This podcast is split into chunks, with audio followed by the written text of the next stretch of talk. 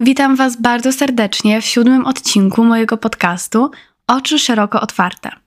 Jak większość z Was na pewno zauważyła, w zeszłym tygodniu nie było odcinka, jednak teraz wracam i przychodzę do Was z niesławną sprawą morderczej pary Carly Homolki oraz Paula Bernardo, lub też inaczej Barbie i Kena. Jest to jedna z wielu spraw, która swego czasu spędzała mi sens powiek. Próbowałam zrozumieć, jak ktoś może dopuścić się tak strasznych czynów, a przede wszystkim uciekać przed odpowiedzialnością przez tak wiele lat.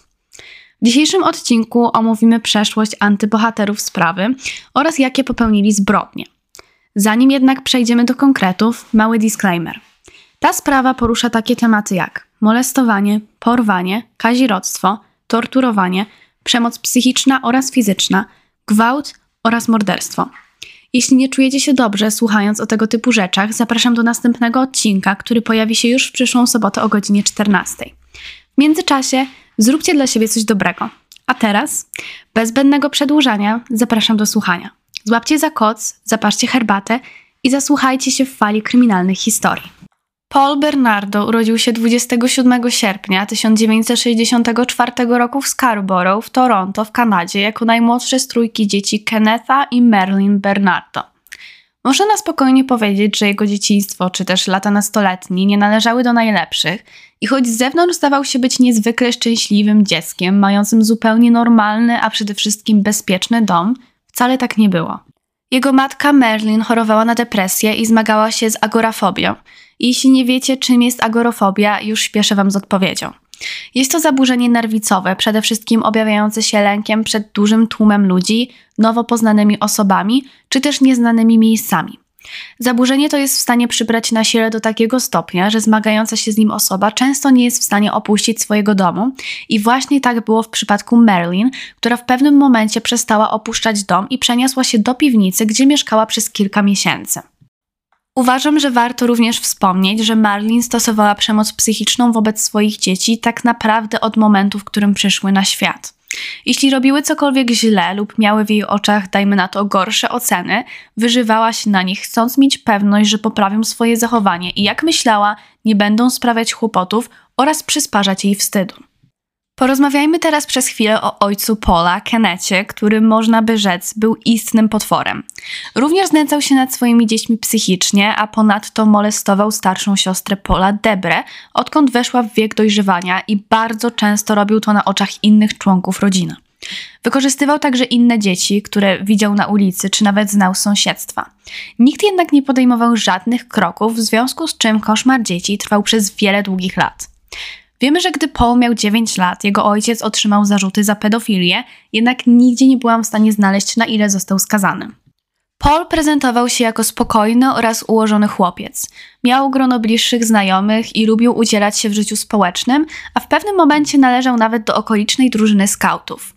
Nikt nie wiedział jednak, że już od najmłodszych lat targały nim mroczne i co najmniej przerażające myśli, które nazywał seksualnymi fantazjami. Jak sam określił, marzył o podglądaniu kobiet oraz wyrządzaniu im krzywdy. Wyznał także, że w jego głowie przewijały się myśli o wykorzystaniu przypadkowej kobiety i wręcz o tym marzył.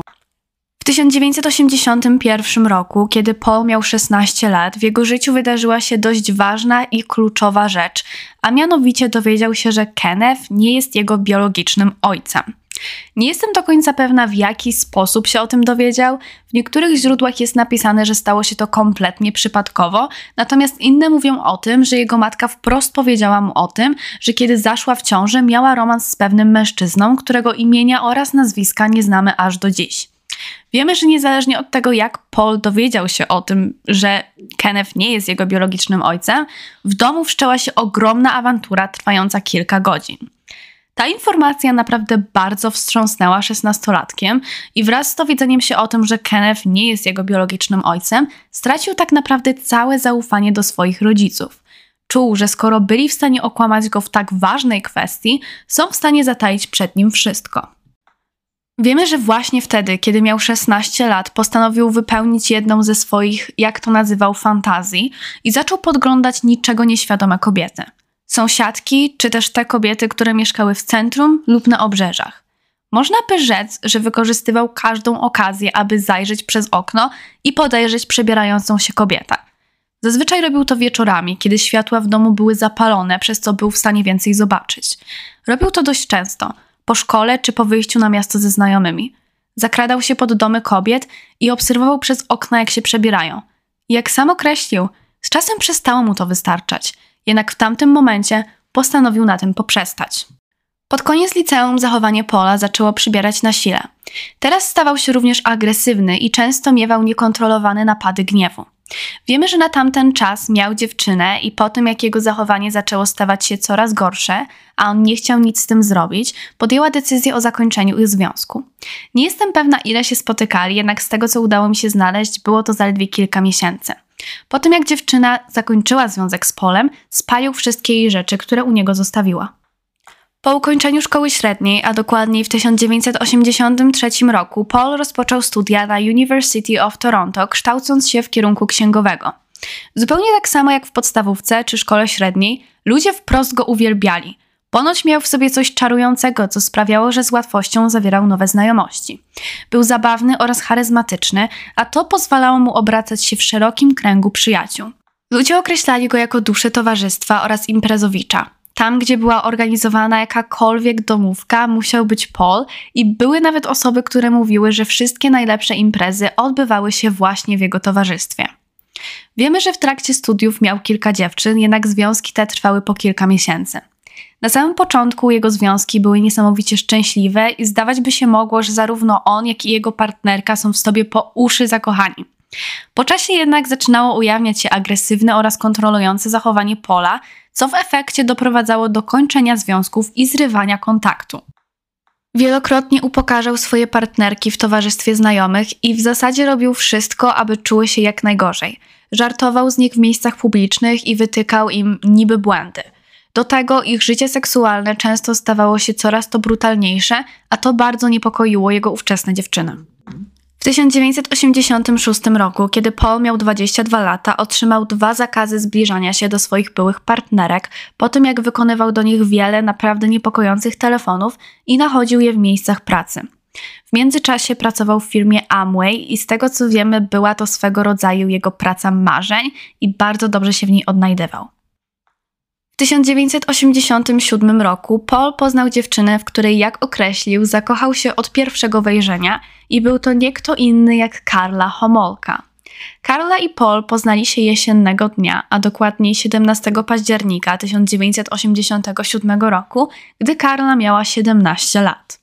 Od przeszło kilku miesięcy pracowała w sieci sklepów zoologicznych i tego dnia uczestniczyła w wystawie jedzenia dla zwierząt, zajmując się jednym ze stanowisk, na którym sprzedawała karmę. Zjawiła się w Scarborough wraz z przyjaciółką, a po zakończonym wydarzeniu postanowiły wybrać się do restauracji w hotelu, w którym nocowały. Zajęły stolik, zamówiły jedzenie i zaledwie kilkanaście minut później do restauracji wszedł Paul. Karla wyznała, że ich spojrzenia spotkały się, kiedy jeszcze przechodził przez drzwi, a ona natychmiast poczuła pomiędzy nimi silną więź. Paul podszedł do stolika, przy którym siedziały i zaczął niezobowiązującą rozmowę, jednocześnie zamawiając sobie oraz Carly drinki. W pewnym momencie znajoma Carly zauważyła, że naprawdę bardzo dobrze im się rozmawia, więc aby im nie przeszkadzać, wyszła z restauracji, wracając do swojego pokoju. Paul i Carla spędzili kilka godzin na rozmowie, a gdy restauracja została zamknięta, udali się do pokoju hotelowego Carly, gdzie doszło pomiędzy nimi do współżycia. Spotykali się regularnie przez kilka następnych tygodni, aż w końcu weszli w związek i wszystko zdawało się być idealne, zupełnie niczym z bajki. Ale w końcu nagrywam teraz o nich odcinek, więc jak się domyślamy, bajka ta szybko zamieniła się w koszmar. Porozmawiajmy może teraz przez chwilę o Carly. Urodziła się 4 maja 1970 roku w Port Credit w Ontario w Kanadzie jako najstarsza z trzech córek Karla i Dorothy Homolka. Wiemy, że miała dwie młodsze siostry, Tami i Lori, a jej dzieciństwo wcale nie należało do łatwych. Jej ojciec był alkoholikiem i znęcał się nad swoją żoną zarówno psychicznie, jak i fizycznie, czego świadkami wielokrotnie były dzieci. Karola w szkole była opisywana jako wesoła, a ponadto niezwykle inteligentna dziewczynka o wielu pasjach. Kochała rysować i uwielbiała zwierzęta, i pomimo ogromnego zamiłowania właśnie do zwierząt, gdy była jeszcze w podstawówce, pewnego dnia odwiedziła swoją ówczesną przyjaciółkę i wyrzuciła jej chomika przez okno, co w efekcie doprowadziło do jego śmierci. Gdy weszła w wiek nastoletni, zaczęła interesować się sprawami kryminalnymi i w zasadzie można by rzec, że stało się to dużą częścią jej życia. Każdą wolną chwilę poświęcała na czytanie książek o seryjnych mordercach jak wszyscy wiemy, nie ma w tym nic złego. W końcu większość z Was, która słucha teraz tego odcinka, interesuje się sprawami kryminalnymi, czy to ze względu na zagłębianie się w psychologię kryminalistów, czy też ze względu na dreszczyk emocji.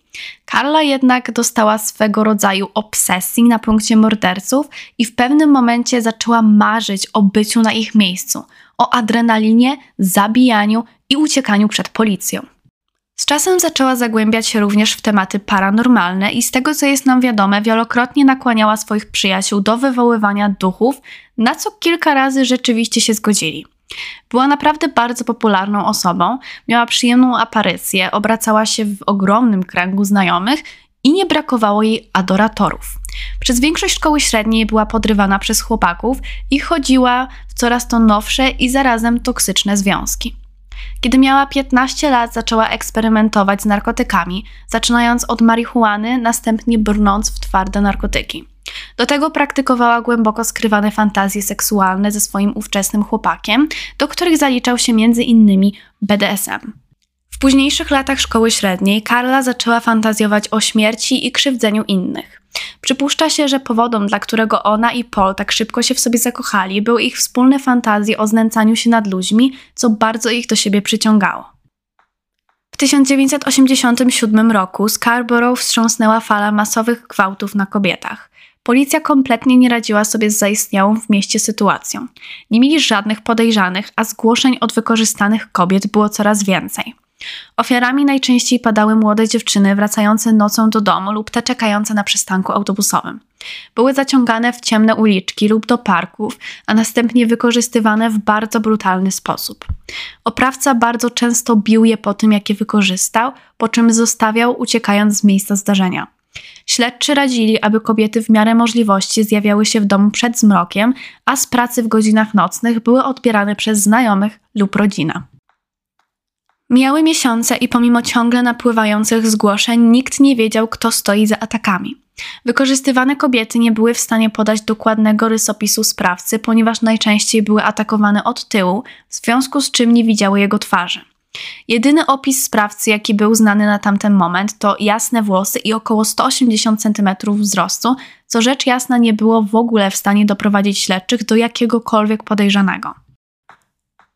Na przestrzeni wielu miesięcy śledczy zebrali kilkadziesiąt próbek DNA od potencjalnych sprawców, jednak żadne z nich nie należało do tego właściwego oprawcy.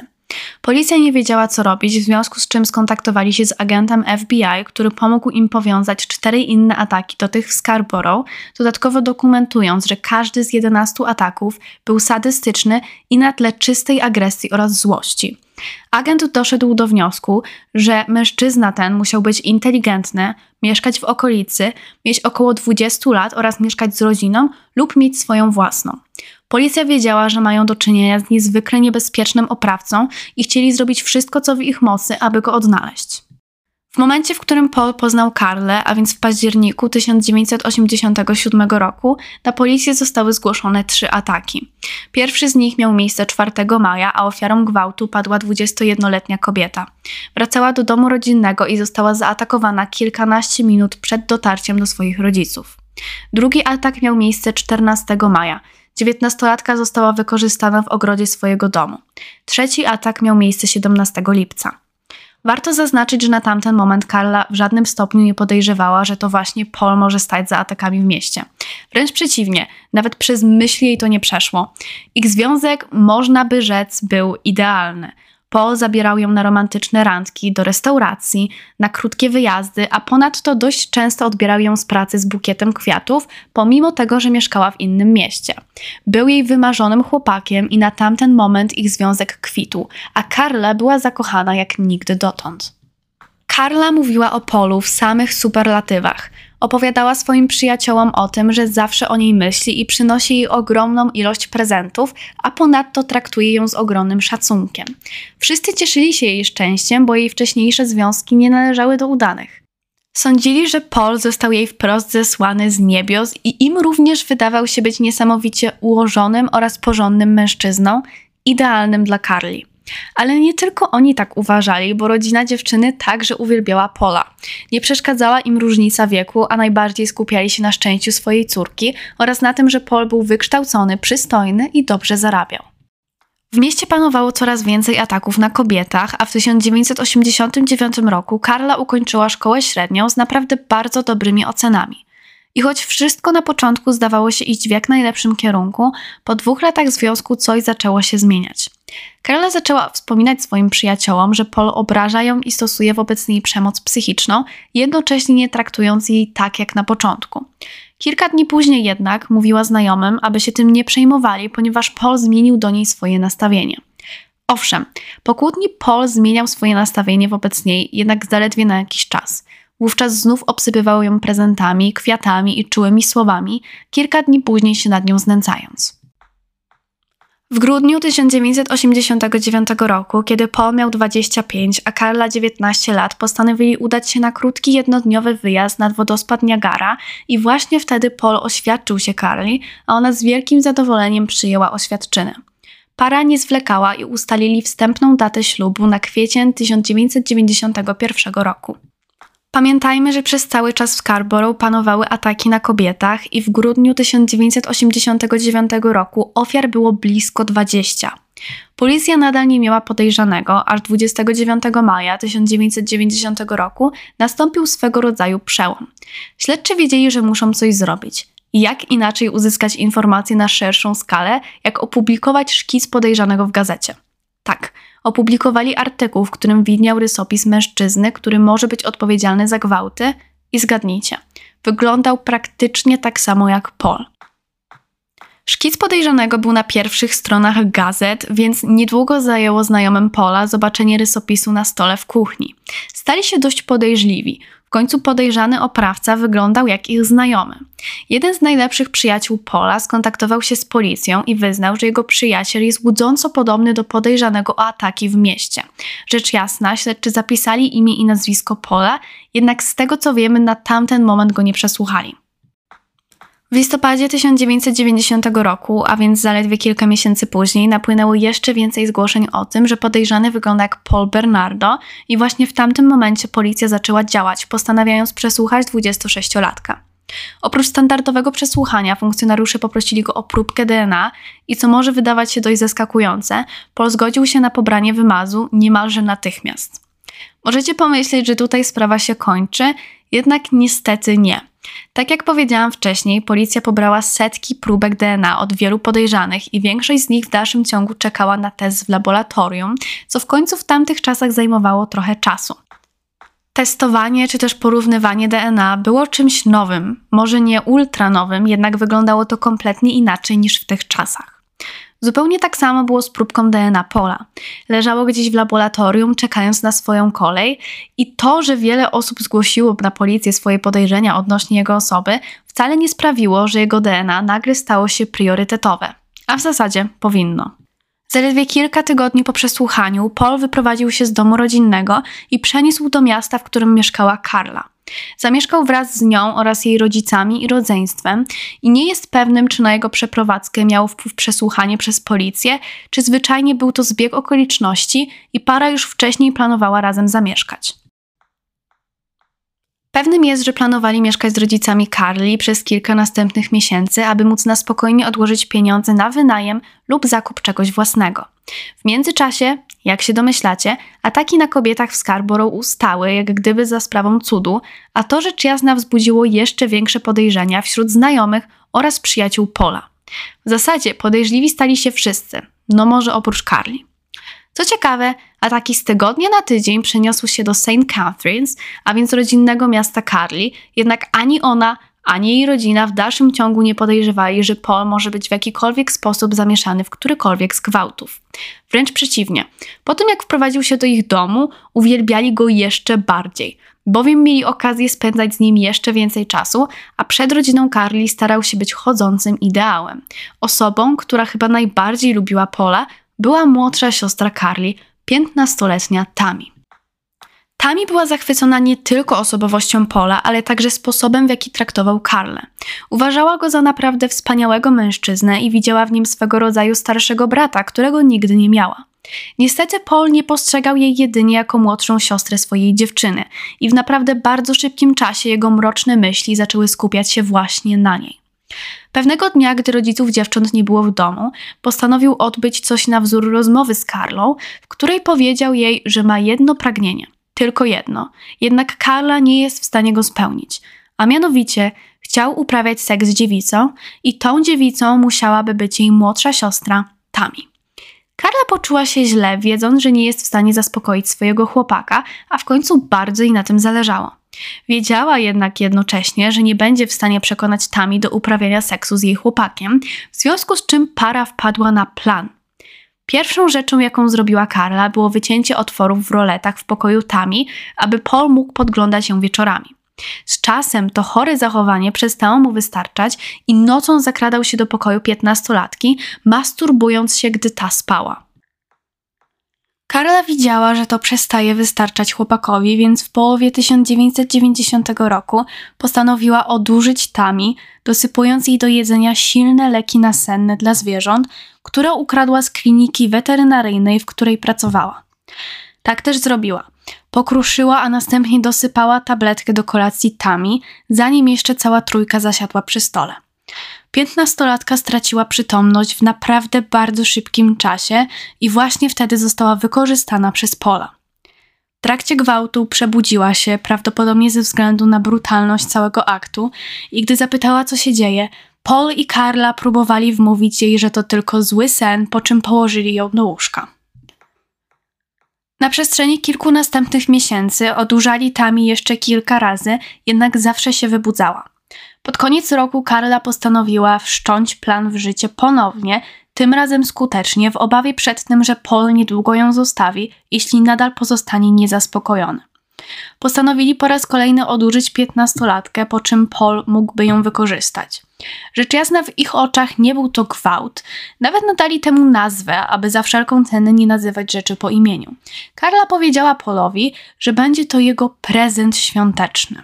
Późnym wieczorem 23 grudnia 1990 roku cała rodzina poszła spać. Cała oprócz Carly, Tami oraz Pola. Karla zaproponowała swojej młodszej siostrze, że z okazji odbywających się świąt będą celebrować pijąc alkohol przez całą noc. A to dla nastolatki było naprawdę bardzo dobrym pomysłem. Cała trójka zasiadła w salonie i wówczas Karla poszła przygotować dla nich drinki do drinkaktami, krusząc kilka o wiele silniejszych tabletek nasennych dla zwierząt niż zawsze. Nawet najmniejsza dawka tych tabletek uśpiłaby człowieka na kilka godzin i nie inaczej było w przypadku Tami. Zasnęła po zaledwie kilku łykach drinka, jednak Karla i Paul obawiali się, że pomimo leków obudzi się, gdy ten będzie ją wykorzystywać. W związku z tym Karla przez cały czas trzymała przy jej twarzy szmatkę nasączoną chloroformem. Warto zaznaczyć, że para postanowiła nagrać gwałt kamerą, a ponadto po tym jak Paul wykorzystał Tami, powiedział Karli, że teraz jej kolej, na co dziewczyna od razu się zgodziła, wręcz ze swego rodzaju entuzjazmem. Karla wykorzystała swoją młodszą siostrę, co również zostało nagrane przez parę. Cały wieczór zakończył się potworną tragedią pewnym momencie Tami dostała drgawek i zaczęła wymiotować, po czym zadławiła się własnymi wymiocinami i przestała oddychać. Paul i Karla nie byli pewni, co robić. W związku z tym, jak najszybciej ubrali dziewczynę i ukryli kamerę w pokoju Carly, następnie dzwoniąc po pogotowie. Tami została czym prędzej zabrana do szpitala i jak para wyznała lekarzom, jej stan był spowodowany zbyt dużą ilością alkoholu. Stan piętnastolatki pogarszał się z każdą chwilą i zaledwie kilka godzin po przyjęciu do szpitala zmarła. Po tym jak lekarze przekazali rodzinie tragiczną wiadomość, była tylko jedna osoba, która przeżywała śmierć Tami w bardzo, bardzo ekstremalny sposób. Karla i Lori przytuliły się opakując siostrę, natomiast Paul zaczął krzyczeć, wyrywać sobie włosy i błagać lekarzy, aby jeszcze coś zrobili. Jego reakcja wcale nie była spowodowana smutkiem po śmierci siostry Carly, a świadomością, że ich czyny mogą wyjść na jaw. Możecie pomyśleć, że lekarze znaleźli w jej organizmie silnie usypiające leki nasenne dla zwierząt, jednak nie.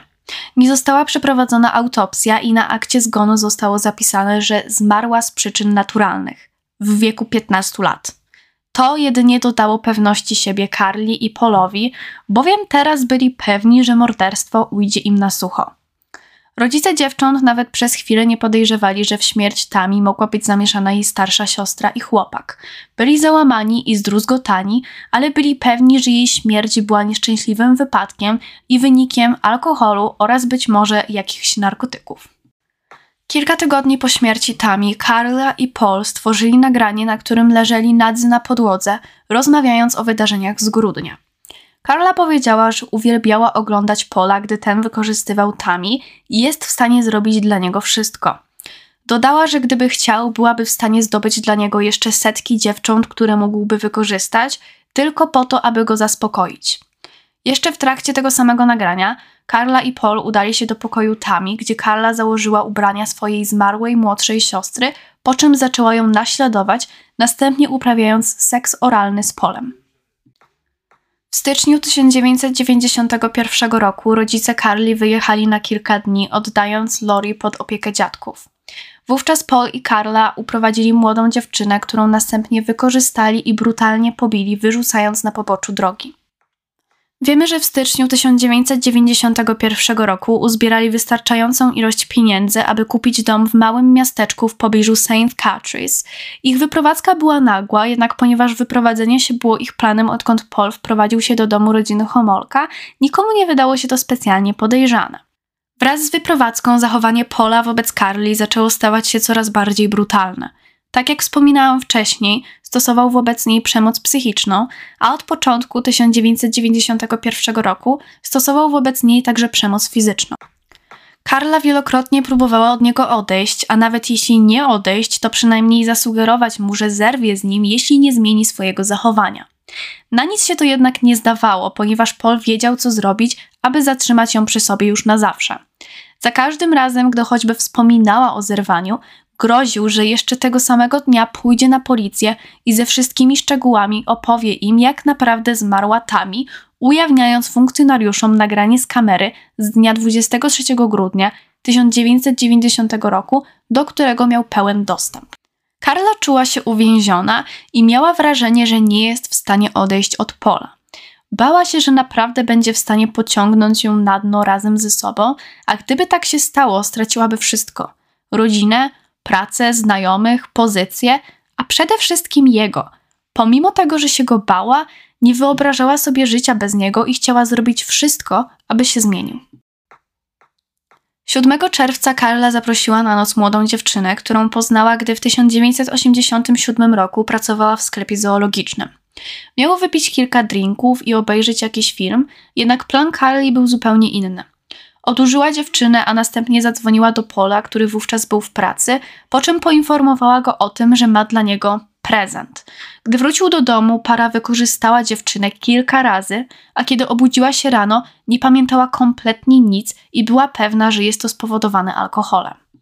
Ślub Pola i Carly został przeniesiony z kwietnia na koniec lipca i na dwa tygodnie przed weselem, a dokładniej 15 lipca 1991 roku, Paul postanowił podarować swojej narzeczonej coś na wzór prezentu ślubnego i jak się domyślacie, nie był to pierścionek ani bukiet kwiatów.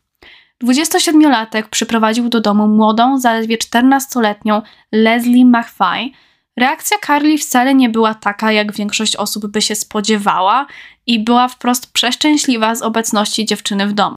Rzecz jasna, sama nie zgodziła się tam przyjechać i jak wyznał Paul, wracał z pracy, gdy nagle zobaczył ją przed własnym domem.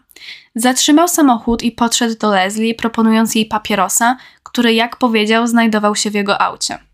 Dziewczyna zgodziła się z nim pójść i gdy zajęła miejsce pasażera, Paul zamknął ją w samochodzie, a następnie zawiózł do swojego domu, planując przetrzymywać ją i gwałcić przez kilka następnych dni. Paul i Carla wielokrotnie wykorzystali czternastolatkę, każdy atak filmując na kamerze. Pomimo tego, że 27-latek planował przetrzymywać dziewczynę przez kilka dni, po nieco 24 godzinach on i Carla udusili Leslie podczas jednego z ataków, a następnie poćwiartowali jej ciało, wyrzucając je do pobliskiego jeziora. 29 lipca Paul i 21-letnia Carla wzięli ślub, na którym obecni byli ich znajomi oraz rodzina. Jak opisali, był to najszczęśliwszy dzień w ich życiu, a ceremonia była bardzo huczna, dokładnie tak jak sobie wymarzyli. Dokładnie tego samego dnia pewien rybak wybrał się na wędkowanie, gdy nagle w wodzie spostrzegł coś, co ani trochę nie przypominało ryby. Podpłynął łódką i spostrzegł, że w jeziorze znajduje się część ciała należąca do 14-letniej zamordowanej przez Karle i Paula Leslie. Rzecz jasna od razu zadzwonił na policję, zgłaszając swoje przerażające odkrycie, a śledczy czym prędzej zjawili się na miejscu w poszukiwaniu reszty ciała, wówczas jeszcze niezidentyfikowanej ofiary. Sprawa krążyła w każdej gazecie i mówiło o niej całe miasto. Mieszkańcy nie rozumieli, jak ktokolwiek był w stanie dopuścić się tak przerażającego czynu. Policji dość szybko udało się znaleźć pozostałe części ciała ofiary, po czym skutecznie zidentyfikowali ją jako Leslie, intensywnie szukając jakichkolwiek podejrzanych trakcie śledztwa policja z St. Catharines zwróciła się o pomoc do tego samego agenta FBI, który pracował nad sprawą masowych gwałtów mających miejsce w Scarborough. Jak początkowo ustalił, pomiędzy atakami a morderstwami nie było żadnego powiązania i dla obu spraw w dalszym ciągu były prowadzone osobne śledztwa. Nie znalazł żadnego powodu, dla którego miałby wierzyć, że sprawy te zostały dokonane przez tego samego sprawcę. Śledztwo trwało, a życie Carly i Pola toczyło się dalej. Zupełnie tak, jakby nigdy nic się nie stało.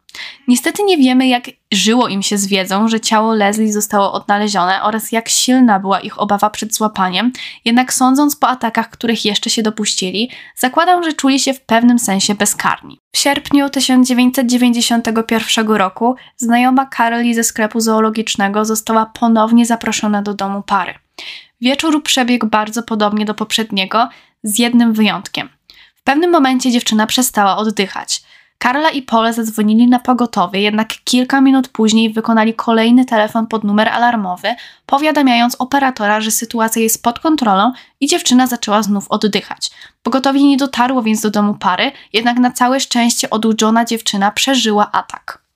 Teraz troszeczkę przeskoczymy sobie w wydarzeniach do tyłu, bo pod koniec lipca Paul zaczął śledzić 21-letnią dziewczynę o imieniu Sydney. Śledził ją przez kilka następnych tygodni, dowiadując się, gdzie pracuje, jakich ma znajomych i w jakim miejscu pije poranną kawę. 9 sierpnia kobieta zboczyła z trasy, jadąc do domu swojego chłopaka. Paul zatrzymał się przed domem, co spostrzegł chłopak Sydney, konfrontując mężczyznę. Na całe szczęście para zdołała zapisać tablice rejestracyjne z samochodu Pola i zgłosili cały incydent na policję, co doprowadziło do funkcjonariuszy pokających do drzwi małżeństwa kilka dni później.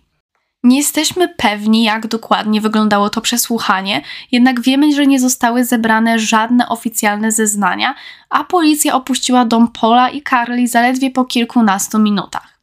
Wizyta funkcjonariuszy w domu zdawała się trochę zaniepokoić małżeństwo, ponieważ przez następne 9 miesięcy postanowili zrobić sobie przerwę od popełnianych przestępstw. 16 kwietnia 1992 roku Carla i Paul wybrali się na poszukiwanie swojej następnej ofiary. Na jednej z ulic spostrzegli 15-letnią Kristen French, która właśnie wracała do domu po szkole. Małżeństwo wpadło na pomysł. Zatrzymali się nieopodal, po czym Karla wysiadła z samochodu, w rękach niosąc mapę. Podeszła do Krystyn i wyznała, że ona i jej mąż przyjechali z daleka i nie są pewni, jak dotrzeć do centrum. Gdy piętnastolatka wskazywała Karli drogę, Paul zaszedł ją od tyłu i przyłożył nóż do jej brzucha, żądając, aby wsiadła z nimi do samochodu. Rodzice Kristen wiedzieli, że coś jest nie tak. Droga ze szkoły do domu zajmowała jej z reguły 20 minut i nigdy się nie spóźniała, ponieważ zawsze po szkole wyprowadzała swojego psa, który był dla niej całym światem. Rodzice czym prędzej zadzwonili na policję, zgłaszając zaginięcie swojej córki. Wielu świadków wyznało, że widzieli Kristen odjeżdżającą spod kościelnego parkingu w beżowym Camaro, w którym siedziały również dwie osoby. W trakcie, gdy rozpoczęły się poszukiwania zarówno dziewczyny, jak i samochodu, Kristen była wykorzystywana w domu Carly i Pola. Kilka następnych dni były dla dziewczyny istną torturą, a coś, co zdawało się irytować Pola, to fakt, że po jakimś czasie piętnastolatka zaczęła mu się stawiać, w związku z czym mężczyzna tracił powoli kontrolę nad całą sytuacją. Aby mieć pewność, że Kristen będzie mu posłuszna, pokazał jej nagranie z wykorzystania i zamordowania Leslie, a następnie zaczął pytać, czy ją znała. Odpowiedziała, że nie i jedynie słyszała o jej morderstwie w telewizji. Pomimo tego, w jakiej sytuacji się znalazła, była spokojna, a to jeszcze bardziej denerwowało Pola. Gdy Karla wyszła spod prysznica i wróciła do sypialni, zobaczyła, że jej mąż dusi 15-letnią Kristen za pomocą kabla, jednak nie zareagowała na to w żaden sposób. Wręcz przeciwnie, stała z boku i przyglądała się, jak Paul dusi dziewczynę przez najbliższe 7 minut. Mężczyzna wyznał Carly, że postanowił udusić Kristen, ponieważ sam wcześniej był duszony i jest to bardzo przyjemne. Uważał, że dla dziewczyny była to wręcz euforyczna śmierć. Po zamordowaniu Kristen para udała się na obiad do rodziców Carly, a gdy wrócili do domu, postanowili pozbyć się ciała piętnastolatki wraz ze wszystkimi dowodami. Ogolili całe jej ciało, a następnie wykąpali, aby pozbyć się jakiegokolwiek DNA, po czym porzucili Kristen w pobliżu jeziora, w którym zostało porzucone ciało Leslie. Na sam koniec para spaliła jej włosy, ubrania oraz kabel w kominku, kontynuując swoje dotychczasowe życie, jak gdyby nic się nie stało. Ciało Kristen zostało odnalezione przez przejezdnego 30 kwietnia, a więc ponad dwa tygodnie później. Funkcjonariusze postanowili przesłuchać Pola w sprawie morderstwa Kristen, przez to, że wcześniej wiele osób zgłosiło swoje podejrzenia względem jego osoby na policję. Zapukali do drzwi jego domu i tak jak zawsze odjechali z niego po kilkunastu minutach. Jak określili, Paul był bardziej niż chętny do współpracy, a ponadto wydawał się miłym i ułożonym mężczyzną. Dodatkowo na jego podjeździe stał złoty Nissan, a Kristen po raz ostatni była widziana w beżowym Camaro. Pewnie zastanawiacie się teraz, co stało się z tym beżowym Camaro. Cóż, nigdy go nie było i świadkowie zwyczajnie pomylili samochody, co w efekcie doprowadziło do śledczych wykreślających pola z listy podejrzanych. Przy sprawie morderstwa Kristen znów był obecny ten sam agent FBI i po raz kolejny uznał, że sprawa zamordowania Kristen oraz sprawa zamordowania Leslie nie są ze sobą powiązane, pomimo tego, że według niego osoby, które popełniły zbrodnie, miały ponad 20 lat, mieszkały w okolicy i wcześniej popełniały przestępstwa na tle seksualnym. Nie jesteśmy pewni, jak wyglądało życie małżeństwa przez następne kilkanaście miesięcy, jednak wiemy, że na początku 1993 roku Karla przyjechała na pogotowie po tym, jak Paul pobił ją latarką, łamiąc jej żebra. Możemy więc zakładać, że jego brutalne zachowanie względem kobiety zaczęło jeszcze bardziej przybierać na sile. Po tym incydencie i dwóch latach małżeństwa Karla podjęła decyzję o odejściu od Pola. Również w tym samym czasie śledczy ze Scarborough nareszcie zebrali się za przetestowanie próbki DNA, którą podarował funkcjonariuszom w 1993 roku, a więc aż trzy lata wcześniej. Rzecz jasna, testy DNA potwierdziły, że to Paul był odpowiedzialny za ataki w Scarborough i śledczy nareszcie zaczęli łączyć kropki, wiążąc ze sobą ataki w Scarborough oraz morderstwa w St. Catharines. Zanim aresztowali Paula, postanowili porozmawiać z Karlą, sądząc, że być może będą w stanie uzyskać od niej dodatkowe informacje. Nie powiedziała jednak nic, ponieważ była pewna, że została wezwana na przesłuchanie w sprawie pobicia, którego dopuścił się Paul. Po przesłuchaniu udała się do swojego domu rodzinnego i nie mogąc dłużej trzymać w sobie prawdy, wyznała rodzicom wszystko, łącznie z morderstwem Tami, czując, że policja prędzej czy później zapuka do jej drzwi, aresztując ją za udział w morderstwach. Jej rodzina rzecz jasna była kompletnie zdruzgotana i nie potrafili zrozumieć, jak ich córka oraz siostra była w stanie dopuścić się tak niewyobrażalnych i strasznych czynów. Jej rodzice jednak zasugerowali, że jak najszybciej powinna załatwić sobie prawnika, co zrobiła, wyznając mężczyźnie, że Paul był odpowiedzialny za ataki w Scarborough, a ona sama brała udział w dwóch morderstwach na terenie St. Catharines i była odpowiedzialna za śmierć swojej siostry. Karla złożyła zeznania na policji, wyznając wszystko, co wie, a przed sądem zeznawała przeciwko Paulowi w zamian za mniejszy wyrok.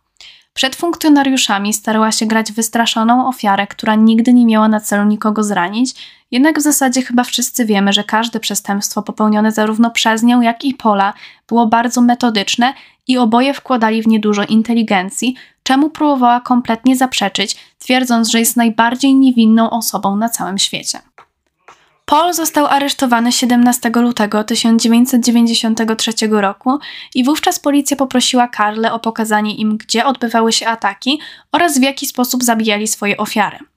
Zachowanie Carly przez całe oprowadzanie po miejscu zbrodni było wprost niewyobrażalne. Jednej sekundy mówiła o duszeniu i ćwiartowaniu ofiary, a chwilę później pytała funkcjonariuszy, co zrobili z jej ubraniami, kosmetykami oraz perfumami, kompletnie nie przejmując się popełnionymi przez nią i Pola zbrodniami. Jej zachowanie oraz wręcz udawaną niewinność w głosie możecie zobaczyć na YouTube po wpisaniu Carla Speaks for Herself. Podczas każdego przesłuchania nie okazywała żadnych emocji, jednak kiedy mówiła o prezentach, które dostawała od Pola, albo o drogich rzeczach w ich domu, nagle jej twarz się rozświetlała i była widocznie podekscytowana. Karla wyznała policji, że każda zbrodnia była nagrywana, jednak pomimo trwających ponad 70 dni poszukiwaniach, funkcjonariusze na tamten moment nie byli w stanie odnaleźć taśm z nagraniami, a ich jedyną nadzieją w sądzie były zeznania kobiety. Swoją drogą cała ta umowa pomiędzy Karlą a policją o zmniejszeniu jej wyroku w zamian za zeznawanie przeciwko Polowi była tajemnicą i nikt o tym nie wiedział, co wywołało ogromne poruszenie wśród ludzi po rozprawie i uważam, że zupełnie zrozumiale. Pozwolili mordercy dostać lżejszy wyrok, a to jak niski był jest po prostu śmieszne, ale do tego przejdziemy za sekundę. 28 lipca 1993 roku odbyła się rozprawa Carly i co dziwne, media dostały zakaz jakiegokolwiek rozpowszechniania informacji na temat rozprawy, co nie zdarzało się tak naprawdę nigdy. I samo to wzbudziło ogromne podejrzenia wśród ludzi. Karla Homolka została skazana na 12 lat więzienia, co wywołało niesamowite poruszenia. Jak się domyślacie, jest teraz na wolności, a w 2005 roku, czyli wtedy, kiedy wyszła z więzienia, wyszła ponownie za mąż. Rozprawa Pola rozpoczęła się 18 maja 1995 roku i zanim do niej doszło, Karla złożyła pozew o rozwód. Paul nie przyznał się do winy przed sądem, jednak na nic się to nie zdało, ponieważ funkcjonariuszom udało się odnaleźć taśmy z nagraniami w domu pary, co doprowadziło do niesamowicie silnych dowodów przeciwko mężczyźnie. 15 czerwca Karla zeznała przeciwko Polowi przed sądem, twierdząc, że była jego ofiarą, nawet jeśli na taśmach z wielką chęcią brała udział w atakach. 1 września 1995 roku, gdy Paul miał 31 lat, został skazany na dożywocie z możliwością wyjścia warunkowego po 25 latach, jednak ponieważ przyznał się jeszcze do 14 gwałtów w Scarborough, prawdopodobnie spędzi resztę swojego życia w więzieniu. Jest to naprawdę niesamowicie przerażająca sprawa i zawsze w pewnym sensie dotyka mnie tak samo. I jestem pewna, że wielu z Was zastanawia się teraz, z jakiego powodu Karla i Paul dostali przydomek Barbie i Kena, więc e, w zasadzie było to spowodowane po prostu ich wyglądem i media amerykańskie tuż po tym, jak zostali aresztowani i skazani, nazwali ich mordercza para Barbie i Ken. Dziękuję Wam bardzo za wysłuchanie. Mam nadzieję, że ten odcinek się Wam spodobał. Standardowo słyszymy się już w przyszłą sobotę o godzinie 14, a o jakichkolwiek zmianach będę informować na TikToku lub na swoim Instagramie Patrycja Lapcik. W tym momencie życzę Wam miłego dnia lub wieczoru i słyszymy się już w przyszłym tygodniu. Do usłyszenia. Pa pa. Mua.